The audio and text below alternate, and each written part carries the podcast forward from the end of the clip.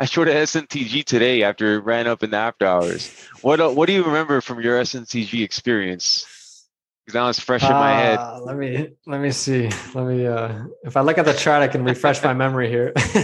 It's I mean, it's gonna macro thesis is gonna get delisted in two years. You know, like the Chinese stocks, they have like two. Now they had three years or something like that. Now it's like time has passed. It's like something like two years to get all their auditing requirements and stuff together uh, for their next uh, checkup date. And I don't Yep. SNTG, I don't on TRX, these ones that we mentioned, I don't think they're going to produce anything. I think they're just going to pump and dump them as many times as they can until they get until like the wheels fall off, basically, which is the delisting.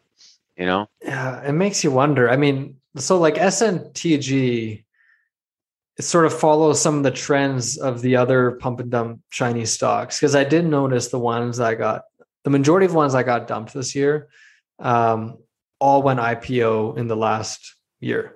I Uh-huh. mean, so SNTG just got they went up IPO on July 9th, looks like. That's when I, I see it yeah, yeah, uh, okay, the charts forming, right? And then like on the 22nd, it just it's been decreasing, but you can tell on the 22nd it just just got dumped.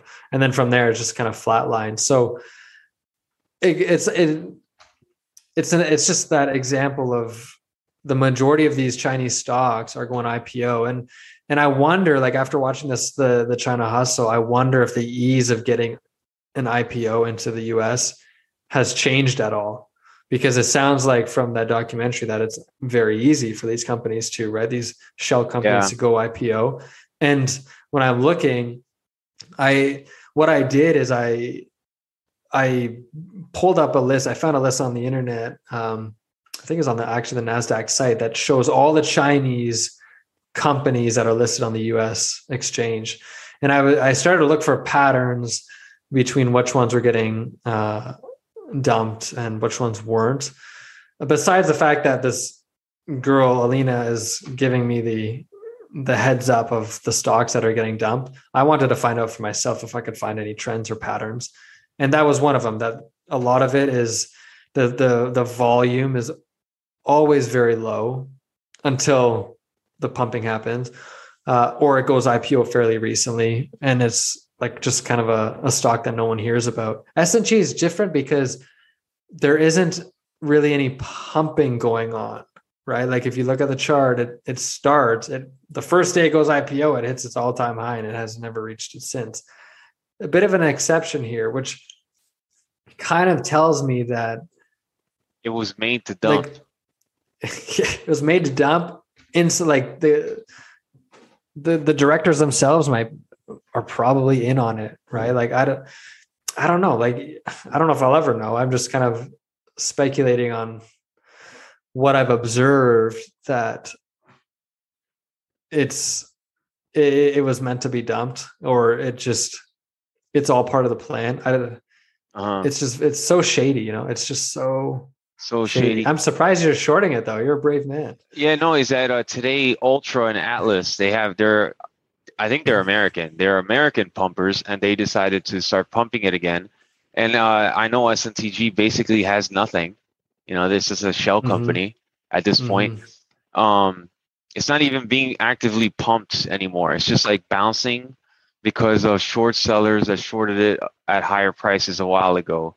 Now they're covering, and that's every now and then it's, it spikes because the short sellers are forced to buy it to cover, and then it Yeah, spikes. yeah, yeah. And then now, uh, actually, Ultra Ultra calls. I got a little notification. He actually he has like two hundred thousand followers, or an Atlas guy. He has like two hundred thousand followers, and these guys will pump. They don't care what it is. Um, it's just like whatever's on the list of low float to short. I mean to to pump, they'll pump it.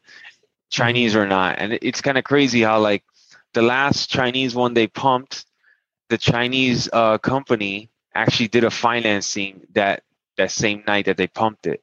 So these guys Hmm. pumped it, and the Chinese company they're in China and like what they're like, oh wow, thank you for pumping it. We're gonna do a financing now, and then we're gonna dump it on you. You know, so Yeah. it was yeah, it was a it was yeah. a free a free pumping job you know so so uh it you know so like um it's kind of sad actually that these guys are doing the dirty work for for free for a uh, Chinese pump and dump scam company.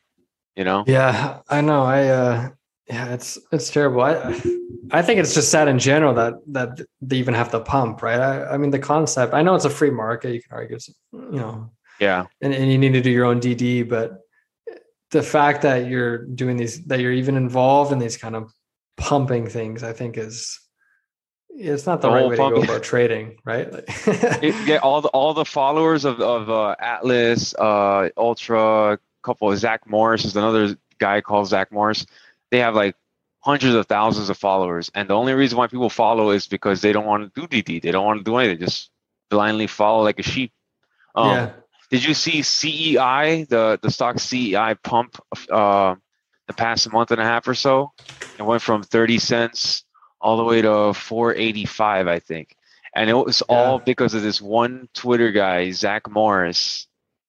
You know, like Saved by the Bell, Zack Really? Morris. yeah, Yeah, uh, yeah, yeah. So he's like the fake Zack Morris, and he he's one of the main reasons why I went from 30 cents all the way to 485 and like all types of people were buying um i know people that i don't have nothing to do with trading in, in like real life and like they were buying cei they found out about it like word of mouth it's just Mhm. um the pump and dump is just like something that humans will always be doing as long as there's markets you know they've th- yeah, I think know? so. It's a dangerous game, though. I mean, like, sure, you can ride the wave or run with the bulls, but you better Uh-huh. get out quick. Right? I mean, like, if you don't get out, you're gonna get dumped. you're gonna get demolished um Mhm.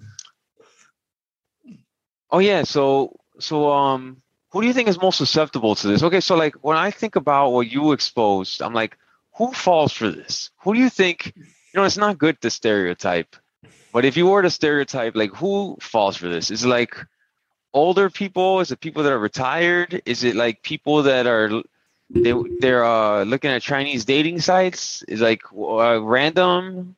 Like who do you think falls for this? Um, well, my first answer would be men. Uh, okay, because there you go. Yeah. that's probably an obvious answer, but uh, I mean that's a good question. I looking at the people who I've corresponded with, um, like a lot of the the victims and and the people commenting on my channel and even emailing me in private, uh, they are all men, but they are all they are all of ages. Like it, it's, the ages just varies from young to old. Um, I obviously couldn't comment on their financial situation, but some people have admitted that they've lost hundred thousand dollars or Wow. one hundred fifty thousand dollars, and that's sort of on the high end, and and I'd say even probably as low as a couple grand. But um, I imagine though that these people are probably uh, either lonely or they don't have a lot of interaction with people. Yeah. um, or close family members or someone to talk to. And i think when you get some cute girl messaging you like it's hard not to text back right? Like if you're if you if you don't Ah, I see. have anyone to to date or love or to talk to, right? And then this random person just starts talking to you. And like remember, like they're not jumping to the stock topic, right? They're talking about life and and you know, are you married and do you go out and what do you like to do? What's your hobbies, right? Like it's just this friendship and it feels very wholesome.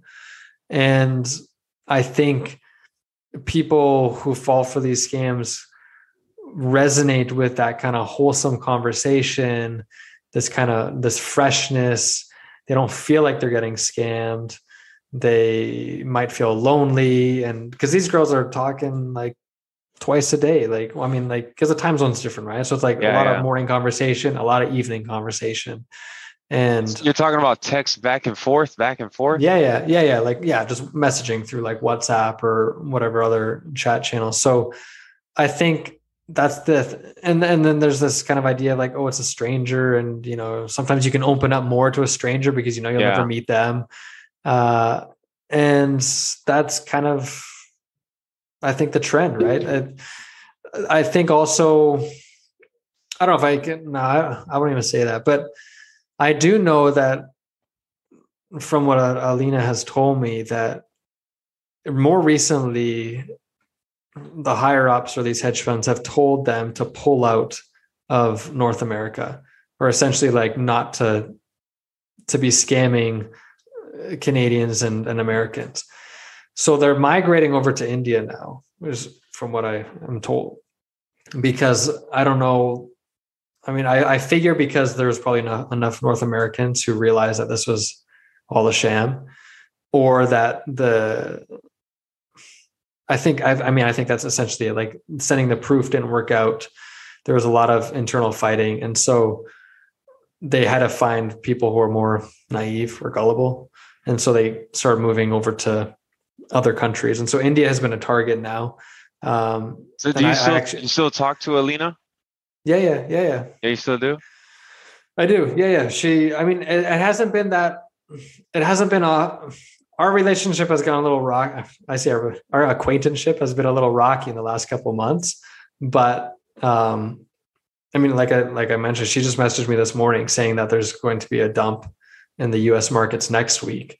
Although she's been telling me that for some time. I'd probably say most of the summer she's been telling me that.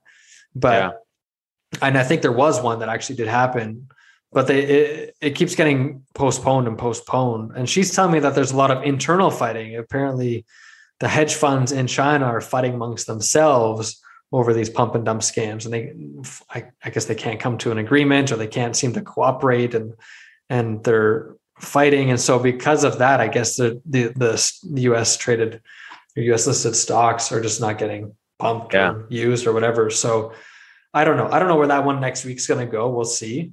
But she has been trying to get me onto the Hong Kong stocks because she says the Hong Kong exchange is notorious for pump and dumps. And it's more frequent.